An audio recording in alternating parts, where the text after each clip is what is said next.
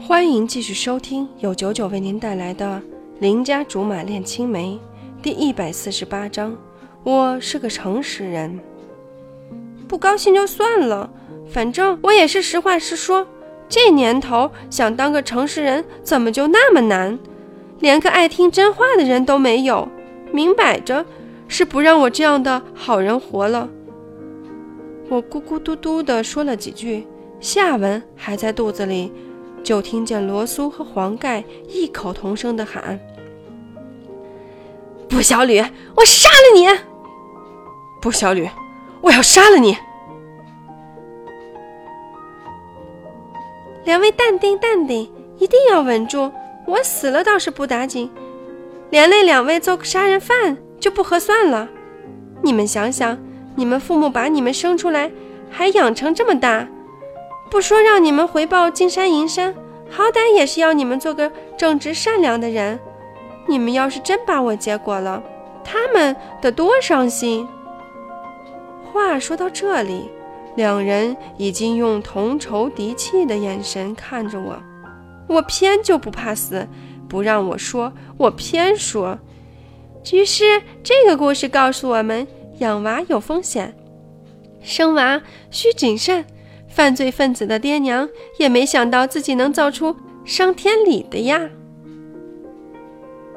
还不等他们冲过来对我动武，风贤的门再次打开了。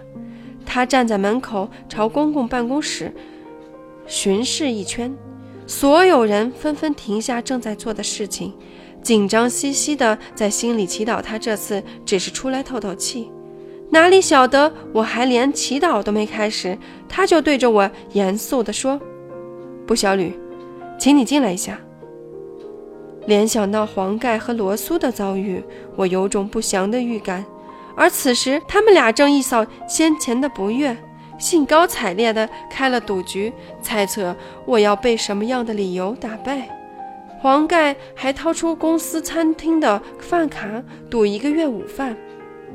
罗苏也不小气，把网拍了好久才得到的限量版卡包拍在桌上，并且两人在同一时间用“你呀，活该”的眼神望着我，不禁后脖颈一凉。果真不能幸灾乐祸，因为还有个词叫“乐极生悲”。进了办公室，风贤撇开所有的客套话，板着脸对我说。我听上面的曹小姐说，你今天去找了老板，是老板找我，不是我主动的。想起早上欢迎刁叔叔归来的时候，风贤就站在我身后，那时候还和颜悦色的，只不过几个小时，整个调调真跟大姨妈没饶过他似的，连我都感到了几分痛经的不爽。不，小吕，之前很多话不好跟你直说。那是因为顾及到刁家父子的颜面。不过现在你既然做得出来，我也就没什么好保留的了。他的脸色越来越难看，眼瞅着就要脱离美女的行列了。可我就纳闷了，我究竟是做了什么？至于他专门请我喝茶，主管，你是不是有什么误会？上次跟您摆脸色的是我不对。可我真没那心情跟您抢男人。再说我这货色，明摆着也抢不过你，用得着时时刻刻拿我当阶级敌人，天天明里暗里提防着我吗？你上去难道不是告状，要老板帮你做主？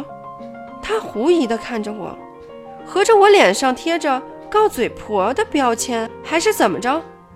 主管，我不知道您是拿哪儿来的想象力。这种事情我不小吕还不屑玩，也玩不动。你要是真没什么事儿好做，不如亲自上去跟刁叔叔对对，免得我黑锅背得不明不白，气死我了。还没等他释放我，我自己推门出去了。合着黄盖和罗苏那点事情根本就不够看，我才是真冤枉的。